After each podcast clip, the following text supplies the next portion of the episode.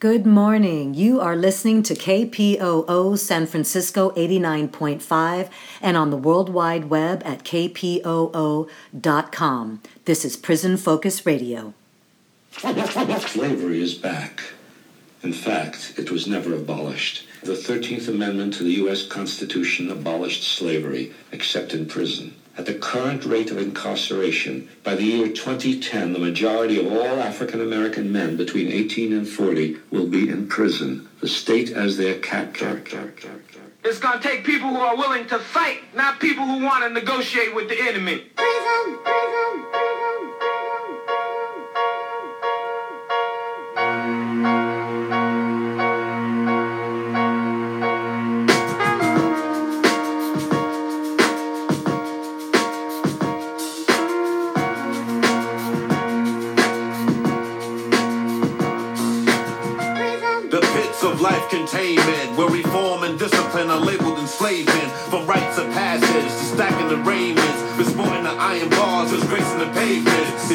Cavemen from the pages of myth, cohabitating in darkness while we wallow in filth. Generations of jewels will trickle down to abyss as blood stains these prisons like the pyramid glyphs. Guilty or innocent agents of government treat our hoods like picking grounds. Schools to tenement, all sagging uniform as thugs. They represent racial stereotypes. A profile for the oppressed. When you witness genocide every day, you get the hint that the ghettos are cold like a lab experiment. As young women and men hustle before they're 10, graduating from juvenile halls, enough to remember to the.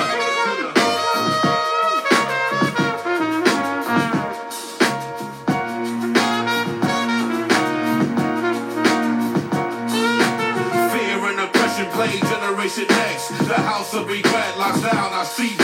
Regroup and repent. We lost sight of our mission. We're gonna rewrite for justice. We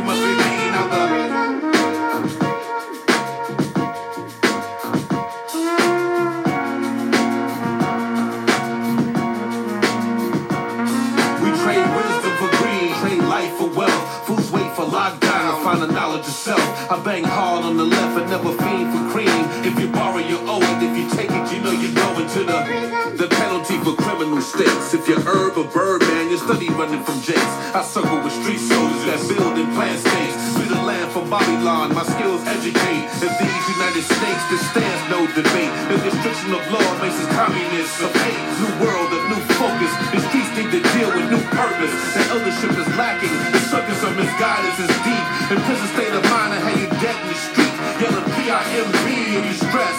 Fake player cards to rest. Tell youth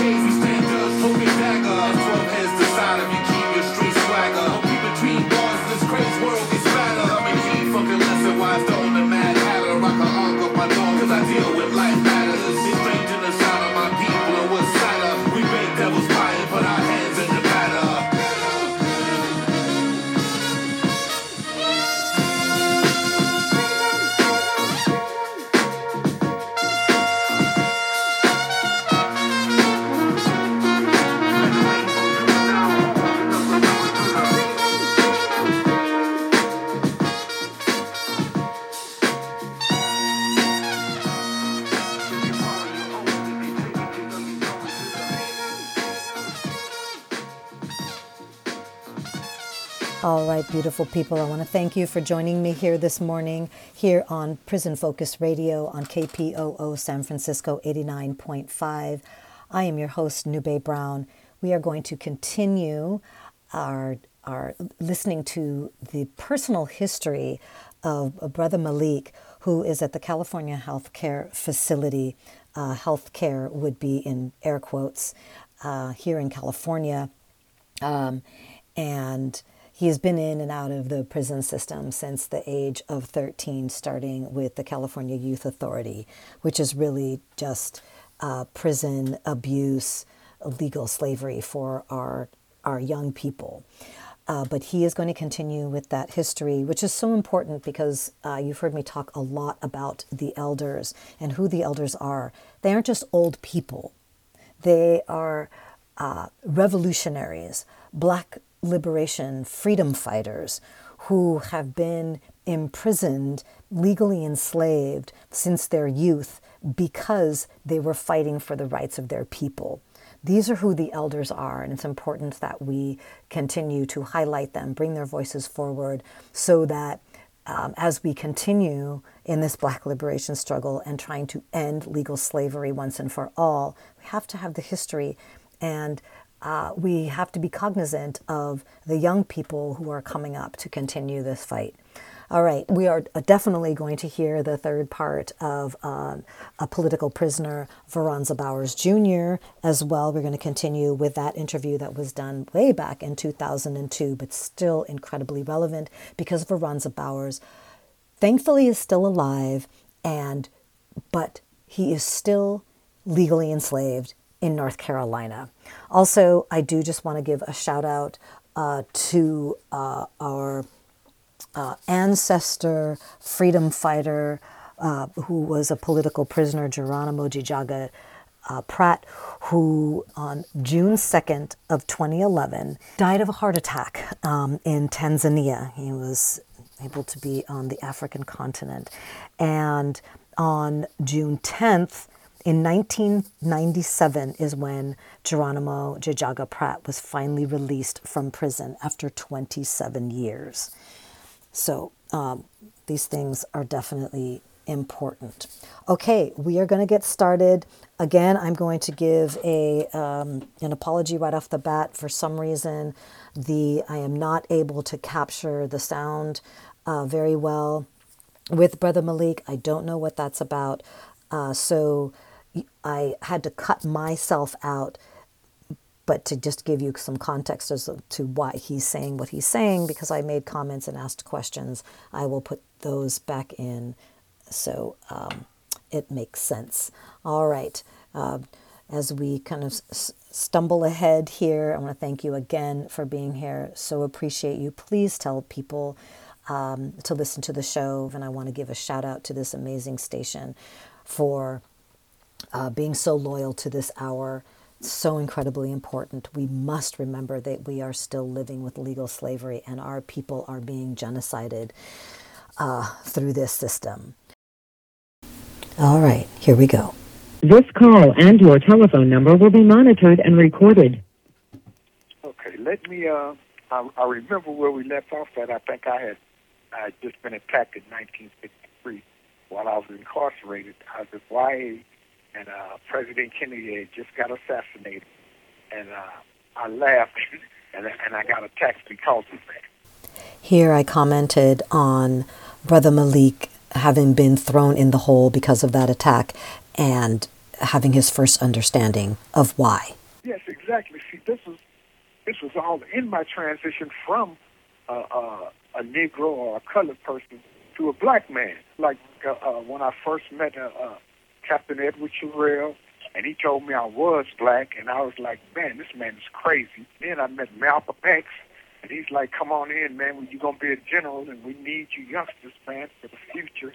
If we are going to be involved in, in, in a fight, you know, and, and we need you, man. Come on in, stop, you know, stop out here destroying each other and come help us, man. That was the next level. And then I go to Preston, and here he is. I meet uh, uh, my counselor, Albert Jones, and he was uh, hooked up some kind of way with Kyle Onstott, and Kyle Onstott was an author of various books, uh, Master Falconhurst, Drum, Drum Son, Falconhurst Fancy, and on and on. He had wrote on the slave, uh, the whole uh, uh, mechanism of, of the slave trade, and and I had got that, and all this is helping me to become uh, uh, uh, awoke to the plight of my people. Right. And, and, and, and, and this thing, these things that they're telling me, are, are, are, are, taking them not light at all because I had met my great, great, great grandmother, and she was a former slave, her own self.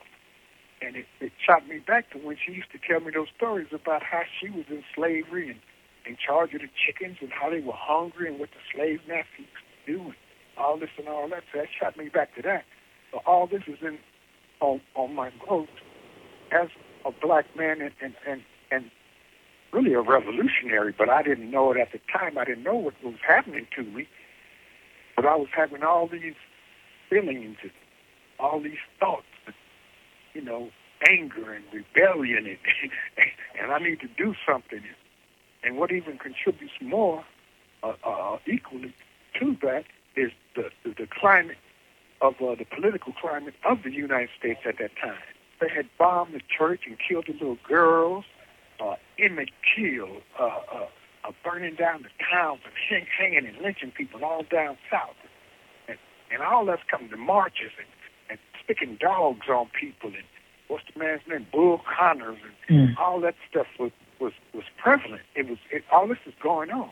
But I'm in California and I'm kind of like at a villain point. I'm kind of like divorced from it. But by the same token, I'm like, man, I got relatives down there. You know what I'm saying? Now, what the hell is what's, why are they doing that? And, I'm not getting no answers. And, and you know, and my mother, she's from down there. Every year they would call themselves going home, and they would go back down south, but they would never take me. Never. Did they take me? They take my brother, my sister, but never me.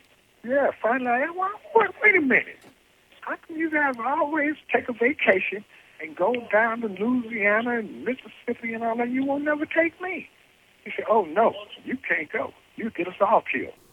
Here, Brother Malik and I had a pretty good laugh about the actions of his his parents, his mom. Uh, but underlying that is the the reality of self-preservation and making sure that people are staying safe because they knew the brutality and violence of the white people down south. I wasn't crazy, but I, she knew, my mother already knew that I wasn't going to stand for none of that. I was a like, you know, she already knew because I'm out, I was in California fighting for no reason. You know, I'm fighting and getting hit in the head and hitting people and doing all that stuff. So she already knew. Right. Hey, this one here, this is especially that racist stuff. So anyway, she, but anyway, now, so that was the political climate at the time of uh, when this guy uh, uh, attacked me. So I beat him and went to the hole and all that. Next thing I know, just I'm cutting it short. I get out. I went. I get out in '64, at the beginning of '64. I was out 17 days. 17 days, and I got arrested. You have 60 seconds remaining. Oh man. Okay. So um, yeah, I, I stayed out 17 days, and I was arrested again for a burglary, which I did not do. I don't know anything about it or whatever. I had a girlfriend. Uh, matter of fact, her name was Audrey Members, and she lived on the east side. I lived on the west side, and I haven't been out for 17 days, so I don't really have uh, a vehicle or anything. So I'm walking, and just so happens early, and it's, it's late at night, early in the morning. I have praise that, but uh, I'm walking down 54th Street. I get past, uh, just not even past Figueroa, just maybe maybe a little ways past Figueroa, I see the police coming down the street. I do have a pocket full of marijuana with the rubber band around it. So I said, well, they're going to stop. I'm the only one on the street. If no one else, no one else except me and a police car. So I go in my pocket, I take the marijuana, the weed, and I throw it in somebody's flower bed, and I keep walking. And all of a sudden, I could see them. They just looked at me like, pulled, pulled over. Where you going? Who are you? Let me see some ID, blah, blah, blah. So I give them all they ask for. They're like, where are you going? Where are you coming from? Blah, blah, blah. I'm coming from, I just left my girlfriend's house, blah, blah. How old are you? You got my ID. Look at it. So they look at it. What, what are you doing? I, I said, I'm on my way home. All right, I'm just going to jump in here because I was so incensed listening to this story, even though I've heard this story plenty of times. Um, it caused me to interrupt. Uh, this the idea, the implications of our young people, our young, our, our children being run down by the police, being questioned by the police in their own neighborhoods, um, asking for their papers like they're in Nazi Germany, but it's actually happening right here in America and has been ongoing for hundreds of years and uh, systematically, uh, currently, uh, for decades. And and we do have to consider the implications of that. That is incredible trauma, not only to the children, but the parents.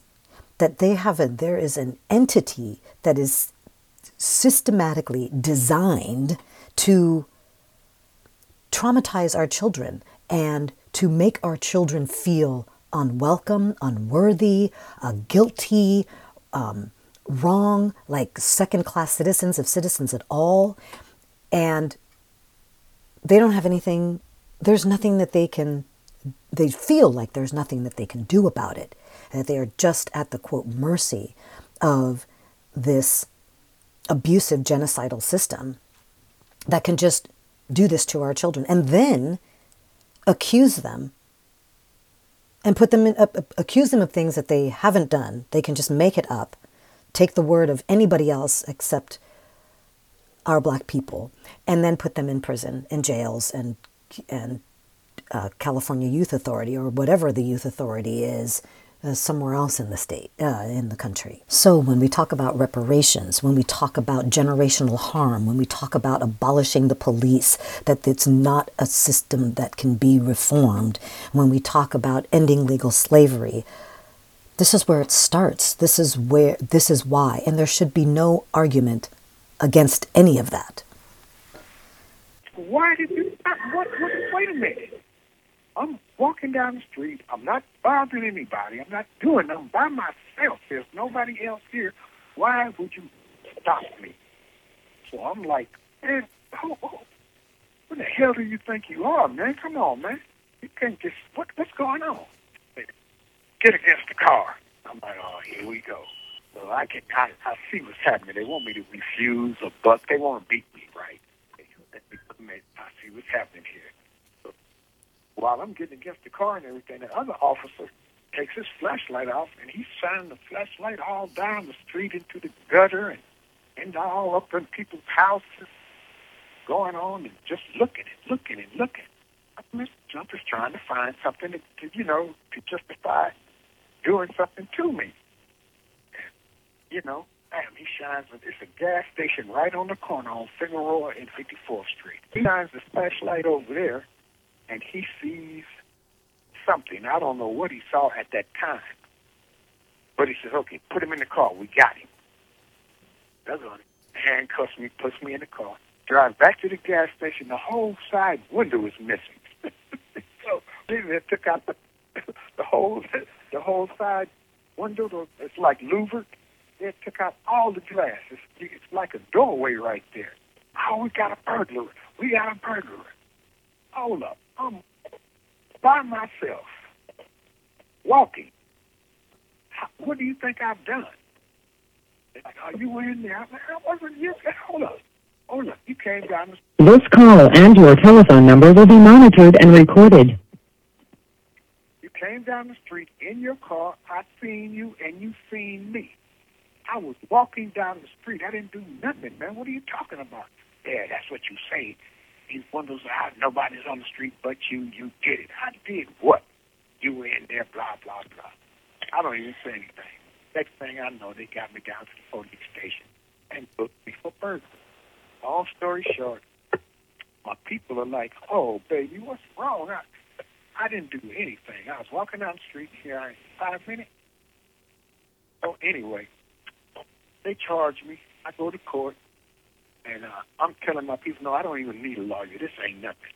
The, the worst thing that's gonna happen is give me some county time. This ain't nothing. I didn't do nothing. There's no fingerprints, no evidence, nothing. I didn't have any merchandise, uh, so this can't be nothing. I went before Judge Mark Brandler.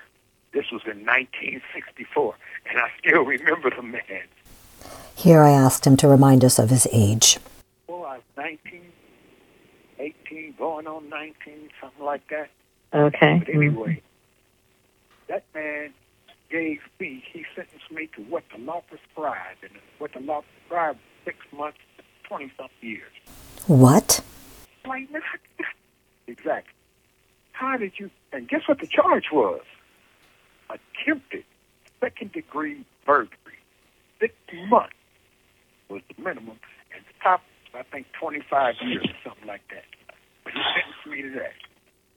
And I was fortunate that I was still on youth authority parole because some kind of way, I don't know how, what the machinations were, but I went back to YA. And uh, I ended up in camp, fighting forest fires, chopping down trees and all that. And I wasn't there long because I got out and uh, I wasn't not long again. 65 came around, the riot and all that happened. I think I told you about the Watts riot. That happened. And uh, I get busted for armed robbery. Uh, five counts of armed robbery that I did not do. And they found me guilty for that. And this time I did have a lawyer and all that. They found me guilty anyway. I had uh, uh, seven people testify for me because one of my friends, my homeboys, Floyd Parrington, that got murdered. And uh, we were over there planning his funeral and all that. And I met his grandmother and his aunties and all that because I was, you know, I was one of the guys planning the funeral because he was like in our in our gang, and we wanted to do a special thing for him, you know, the gang members. We wanted to have our little thing for him, a little send off for him. And we were telling them, okay, I know, I understand family, blah blah blah, but after you guys do all your stuff, pray over him and all that, we want to hold our little thing. It's not going to be but a few minutes, you know, dead homie and all that. We wanted to do that stuff. So, and I expressed that to his family, and they were like, okay, after we, you know, sent him off, I could do that. So that's where they knew me from. They mm-hmm. came and testified for me. It was impossible for him to rob those places because he was over here with the funeral. They didn't even believe them people. The judge said after they after the, these people were dis- dismissed, oh, did you know them? I was like, no, I never met him in my life. I met him at the funeral. Only one I knew was his girlfriend, who was Brenda, Brenda Longino, and she testified for me. All the whole family testified that, man, I was at the funeral. He was planning the funeral with us. He couldn't have robbed those places. And anyway, they found me guilty. Long story hmm. short. Oh my God! Wow. Exactly. I am. At that time, you cannot tell me nothing about the white people. Nothing. I am enraged, incensed. I'm, in, I'm appealing. I'm doing everything I can do. Lost the appeal and all. I'm like, man, well, wait. So my witnesses are just lying for me, and I never, you know, come on, man. We're black. We take it for granted that they're lying. But this one man is saying I'm the one that robbed him, and you accept his word. Seven people to testify for me that I don't even know. You're not going to accept their word. So I was on fire. So anyway, long story short, they send me to, and they're getting ready to cut me off the phone. We haven't even got to my transition. This call and your telephone number will be monitored and recorded. I haven't even got to the. I'm still a really, really. I'm relatively still a youth. That I'm, we haven't even got to when I got grown and met George Jackson and my transition from a straight fool but hits me even now how I was manufactured as a criminal, as a crook. They made me, and then they act like you know they're so surprised now that the stance that I take now. They're so, oh man, well, uh, yeah, I get emotional. I'm I'm still uh, weird like that. Think at this age that I, that it would affect me like that, but it does. I offered it's because Brother Malik still has his deepest humanity and his self respect. And I'd be so hurt when I listen at the news. Guys are just killing each other for no reason and would not. Anyway, uh, but anyway, I, I, I had I had grown. I had grown tremendously in a short period of time because I started realizing things and reflecting back to to, to various incidents and various things that uh, no- uh, knowledgeable people had shared with me. And I was like, oh, man, you mean to tell me? Oh, yeah, that's right. Because I remember, like, when they started from from from a child when I used to go to the movies and see the Al Capone movies, and the Uncut, you know, uh, uh, uh, Robin Hood, Ivanhoe, how these guys, uh, the pirates, how they were fighting against the systems, how they were fighting against injustice, the serfs and the, and the, and the royalty and all. And I was like, whoa, look at this. Pardon my French, but I was like, man, you know what I mean? And and, and you see the the, the the the evil machinations of the of the of the of the mindset that that just does it and keep it going for generations and generations and generations, four hundred plus years, and still today, 2023, and you still see it. And you think about all the brothers that died: Fred Hampton, Mark Clark, uh, uh, Alprentice Carter, uh, uh, on and on, and George Jackson, on and on and on, all the way from Toussaint L'Ouverture and the, the, the, thing in Haiti, the, the whole gambit of, of, of our struggle. And, and, and still today, and you see, look today, and I talk to somebody today, they don't even know who Malcolm X was. I mean, it's, it's like, whoa, how don't you think, you don't know anything? And then conversing with these younger dudes, dudes tell me, man, I go to my grandmother. As far as I go, and after that, I don't even care. I'm like, what? You don't care about what your people went through, man, and, and you. You have 60 seconds remaining. You know, you don't even exist except that somebody sacrificed their life to make sure that you got here. You know, their life, man, and, and your whole life. Anyway, we're going to continue. We're going to continue. Yes, this story will continue. You will hear it here on Prison Focus Radio at KPOO San Francisco 89.5 every Thursday at 11. Please invite your friends, family, comrades, whoever to continue to hear this story. The lives of real people are being, as Brother Malik said, manufactured. The lives of real people are being impacted.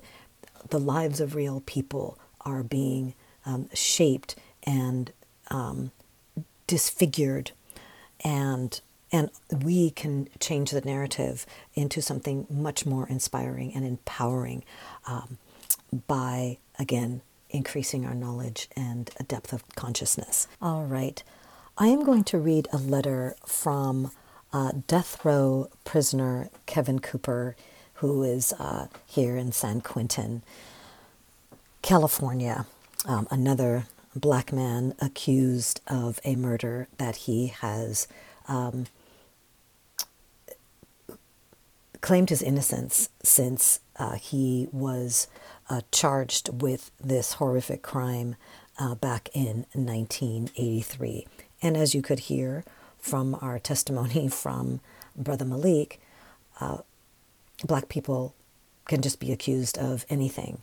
And especially in this case, uh, the the person who was identified of actually killing this married couple, their two children. Oh no, so a married couple, one of their children and another child, um, who was staying with them. Um, the person that was identified was a white man. So, um, if you don't know about the Kevin Cooper case, uh, you can check that out by going to freekevincooper.org. Uh, but for now, I'm going to first read the, the most recent article that came out of the San Francisco Chronicle of uh, January of 2023. The new report, uh, the title is New Report Affirming Death Row Inmate Kevin Cooper's Guilt Hasn't Put Doubts About the Case to Rest. And it was written by Bob Egelko. This will just give you kind of an understanding of like where the case is at this point. So Kevin Cooper's death sentence for the 1983 murders of a married couple and two children in San Bernardino County is probably the most contentious capital case in California and is likely to remain so despite the findings of a state-ordered special investigation that Cooper was clearly guilty and had not been framed. State and federal courts have upheld Cooper's convictions and death sentence for the fatal stabbings of Doug and Peggy Ryan, their 10 year old daughter Jessica Ryan, and 11 year old house guest Christopher Hughes at the Ryans' home in Chino Hills. Cooper had escaped two days earlier from a nearby prison where he was serving a sentence for burglary. But his claims of innocence have drawn wide support, including a 101 page dissenting opinion by then 2000 judge by uh, opinion in 2009 by Judge William Fletcher and four colleagues on the Ninth, Ninth U.S. Circuit Court of Appeals, who said there was reason to believe officers had, officers had manipulated and planted evidence against Cooper. Vice President Kamala Harris, when she was a U.S. Senator from California, urged Governor elect Gavin Newsom in 2018 to order new DNA testing on evidence in the case. Newsom issued that order in February 2019, declared a moratorium on all executions in the state a month later, and in May of 2021 ordered what he described as an independent investigation into Cooper's case.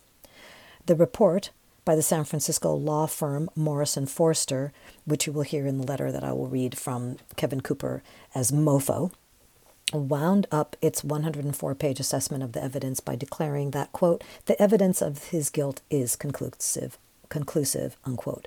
But some of the evidence cited in the report might raise questions about that conclusion. Mm-hmm. Cooper and his supporters have argued that the actual killer was Lee Furrow. Like I mentioned, he's white, a paroled murderer who had been in the area.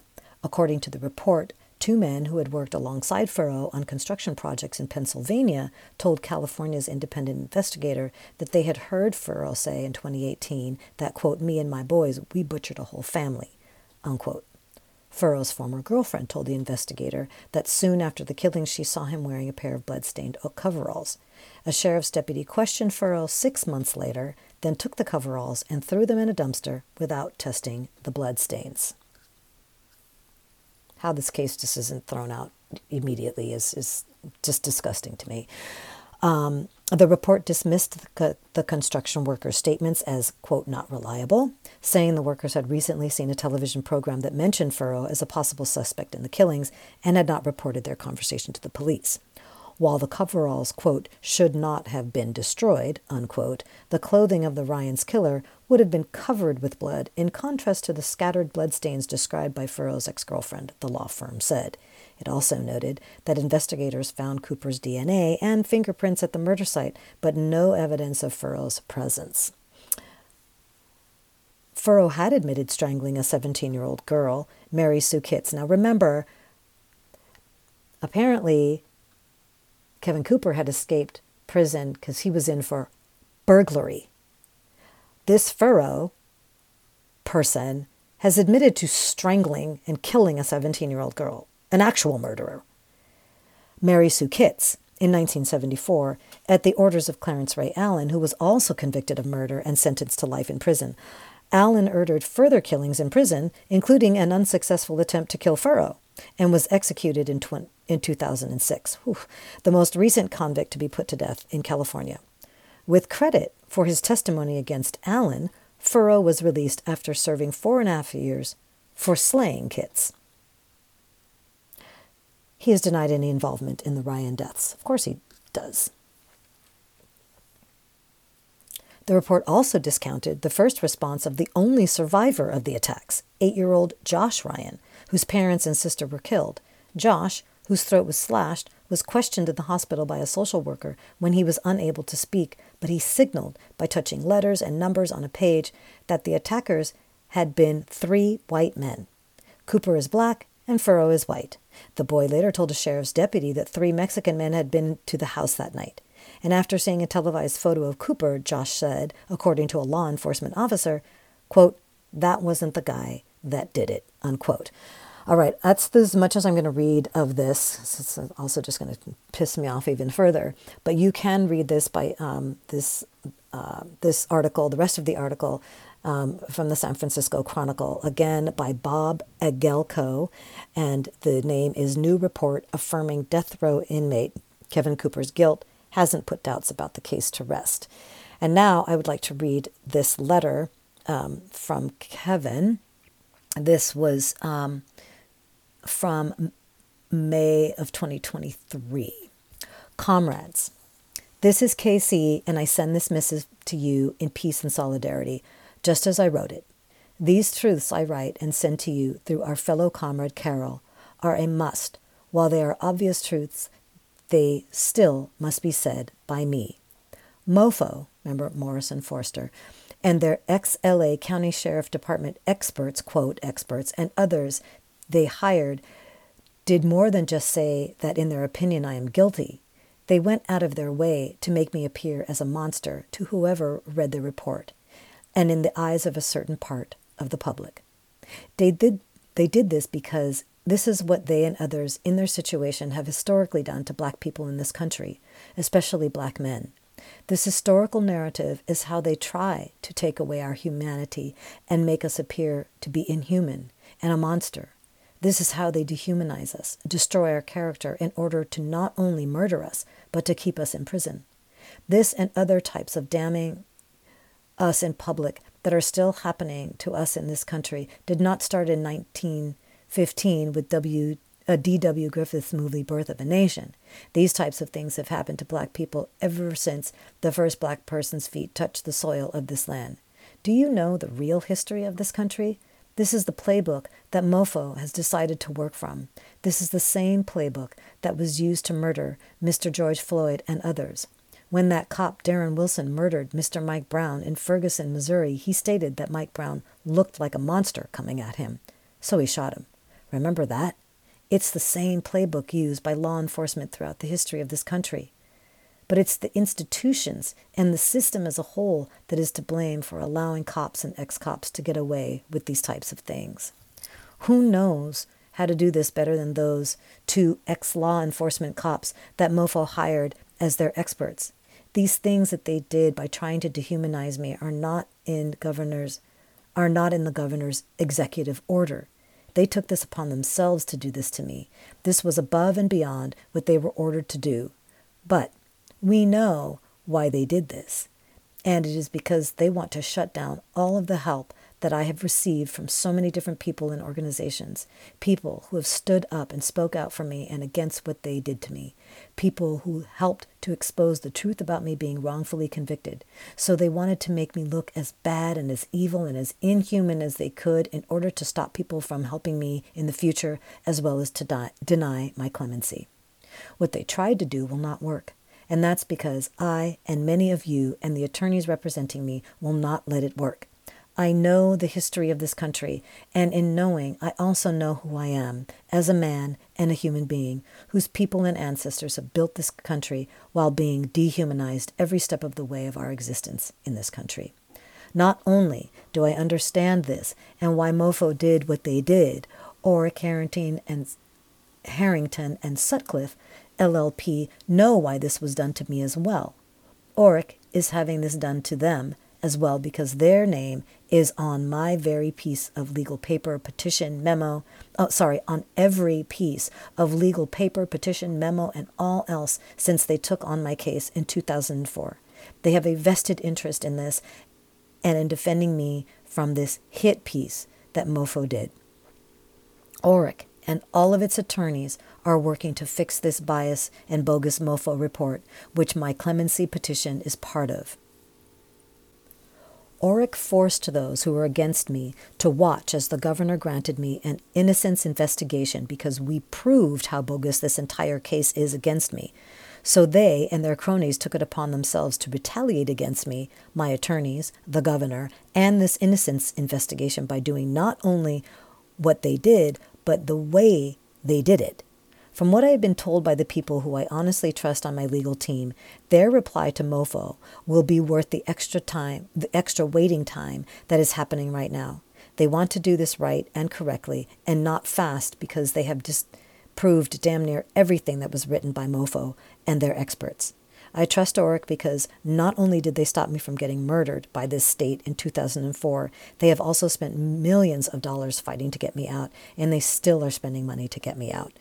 Every attorney that Orrick has assigned to this case is working very hard to fix this, even though I have not personally met them.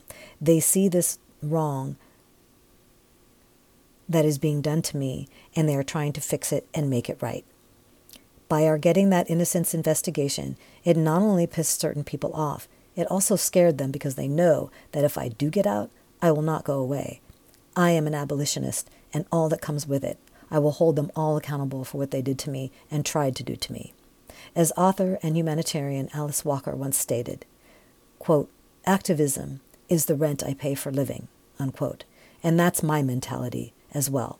I hope I quoted her correctly. What I am saying is MOFO, their experts, and every other law enforcement type entity knows what I do. They go to my website, they read my essays, they listen to the events I speak at because this prison records, because this prison records all phone calls, because they know these things about me, they cannot let me out in their minds. All the help that I have received is still here for the most part.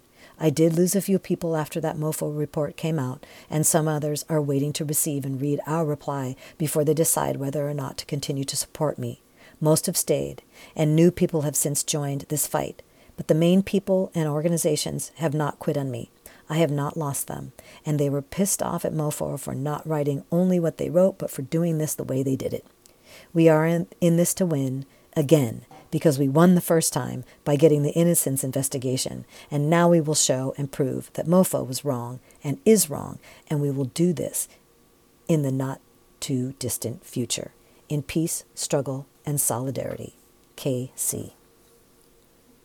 All right. No music breaks this week. We are going to get right into the rest of the interview with Veronza Bowers Jr. that was done with uh, a youth, Ada Levinson, back in 2002 with KZYX on Youth Speaks Out. Um, uh, yes, KZYX, Mendocino County.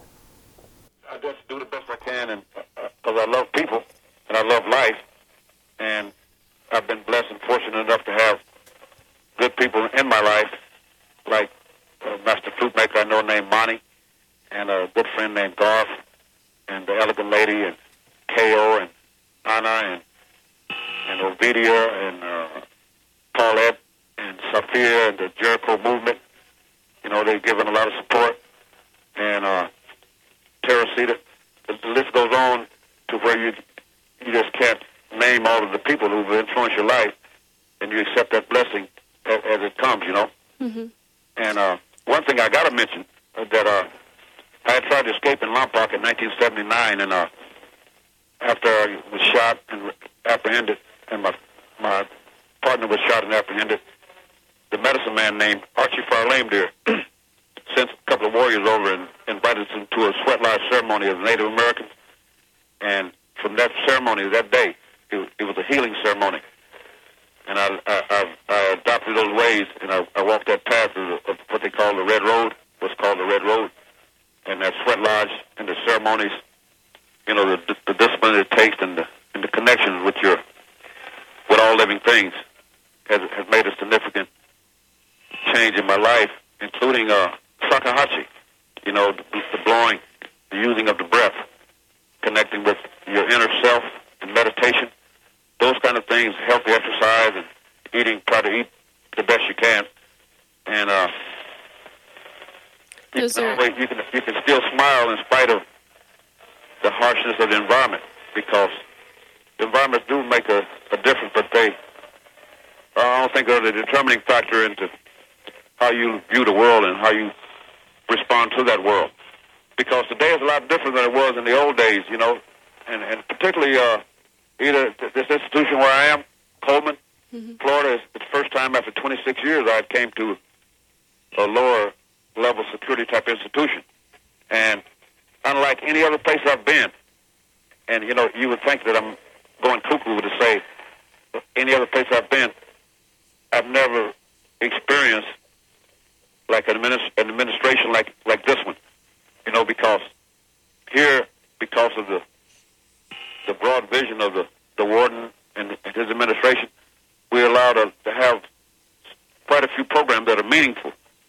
Programs in the sense that the guys can can contribute something back to society because we have a, a little program we call Yes Youth Encouraging Support, wherein we're able to make contact through our program with young kids who they call trouble kids, but they really are kids in trouble. You know, like from the ages 8, 9, 10, 11, 12, 13, and 14 have been in trouble with the law.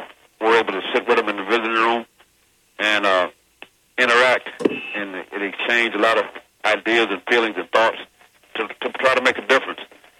I have a program called uh, Nonviolent Training Outreach Program, and as the word implies, nonviolence training outreach program, teaching guys self-respect and, and, and character building and very positive things with, with a fine arts department, you know, where we we put on plays that are slices of life. You know, and these type of programs, because of the way things are going today, have been not allowed in many, many, many places. And so I think we're we're like pioneering and and, and laying the groundwork for the for the for the future because today there's so many young guys coming into prison, many of them without a GED or, or communication skills or other things. we're able to make make a difference, you know, and even that is is very meaningful to me, you know, as an individual to be able to do those kind of things. So even though prison is a place where no one wants to be, because we are here, then some will, will, will make a positive use of this, their years of confinement, and some don't. And it, it, it's real painful and terrible to see those that don't, you know, and it's, and often, oftentimes through no, through no fault of their own. But at any rate, all those things combine together to uh, either make you into a better human being or break you and make you unrecognizable as a member of the human family when you're released.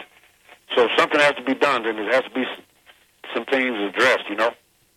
And uh, there are men here who are trying to address some of those things, like no doubt there are in other places. Today marks the anniversary of the attacks on the Twin Towers and the Pentagon, which resulted to or in the deaths of thousands of Americans and undocumented workers. Um, could you describe what happened inside the prison that day and how it how it has changed since then, since September 11th? Yeah, you know, that's a that's quite a thing there. You you just you just brought up, you know, and like you said, today marks the one year since since this thing happened, and just like all over the country, you know, things have changed, especially outside where you are. Things have changed, you know, and they will never be the same. On on that particular day, it was it was uh, probably like everywhere else, you know, that it was something that couldn't have even believed believed to be possible, you know, with the, with the loss of that many lives all at once, and not just the lives that were lost immediately, but the families and things and everybody that was affected by it.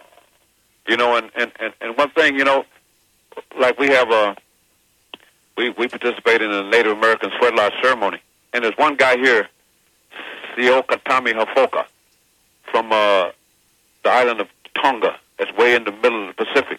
You know, and he he's a member of our sweat lodge ceremony. And this guy is real. He's a big, gentle giant. I mean, a huge guy, and he's a gentle and has a heart as big as he is, big. And and this guy, and there's about 600, 1,600 people here in this institution, maybe 1,700. This guy was so affected as many people were. He fasted every single day, every single Tuesday, until today, till yesterday, which made it a whole year of fasting, you know, without food or water, just to remember that day and remember the spirit of, the, of what had happened, you know. And but there hasn't been a lot of direct changes as a result of that. But I do know that that that uh, in those institutions, uh, you know, on lockdown, meaning everybody was locked in, into their cells.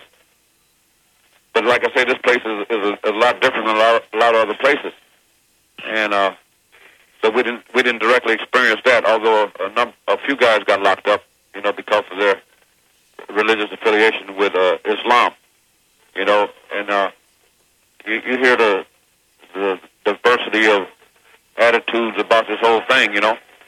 But we also, I, I myself recognize that not only were a lot of people, innocent lives lost there, but, but you know that the repercussions and the people of Afghanistan and throughout the world has been affected by what happened that day. I think it was something like at least identified 2,824 odd people, you know, with body parts still being found. But uh, in my own mind and heart, that was a, that was a great tragedy, you know, and and like in all wars and all of all times, you know, wars and mutual slaughter of, of men and women, and those those kind of things they can only sadden the heart. You know, but uh, that's about all I can say. You know. hmm If there was one thing that you could change in this world, what would it be? I would love to be able to change the relations among men. When I say men, I'm also including women. Humankind, you know, because like we talk about war, poverty, hunger, misery. On the one hand, you know, it's opposite always exists, but it, it boils down to the relationship. Relationships to me are very, very important. And if there could be a world free of sexism and classism and ageism and all those other isms and schisms that divides the human kind, you know, not to mention racism, which is an artificial division of human beings based upon skin color or, or position and stations in life. If we could go back in time, you know, to that time, what is called primitive communal society, but really a society when, you know, there was a lot of collective or mutual cooperation in order to survive uh, against the beasts of prey and the, uh, the forces of nature that, that man didn't understand. If those things could be ordered in such a way, not ordered in the sense of a dictatorial thing, but ordered by mutual respect, like the way I grew up in the community. You know, the elders had respect not because they had authority being imposed upon those who gave the respect, but because that respect was well earned and understood. And that, that's a type of respect that even great presidents and, and generals and, and, and foreign ministers don't have because This call is from a federal prison. those things are not something that can be forced upon a people. And so if those relations change, the, the, the relations to the point of production and all those things would change, then we could have a, a much better world where a woman would never know what it is to have to, to give up her body in, in, in prostitution, or, or, or people would never know what it was like to grow up in slavery, you know, beast of, beast of burden, and all of those kind of things. And uh, that's what I would hope for for my children and grandchildren and the children after them, and yours, and those yet to be born. You know, uh, and it could be so, but it that requires a lot of struggle and a lot of sacrifice and a lot of willingness for people to understand that unless we cooperate as a human species, then we're gonna perish. Finding heaven on earth.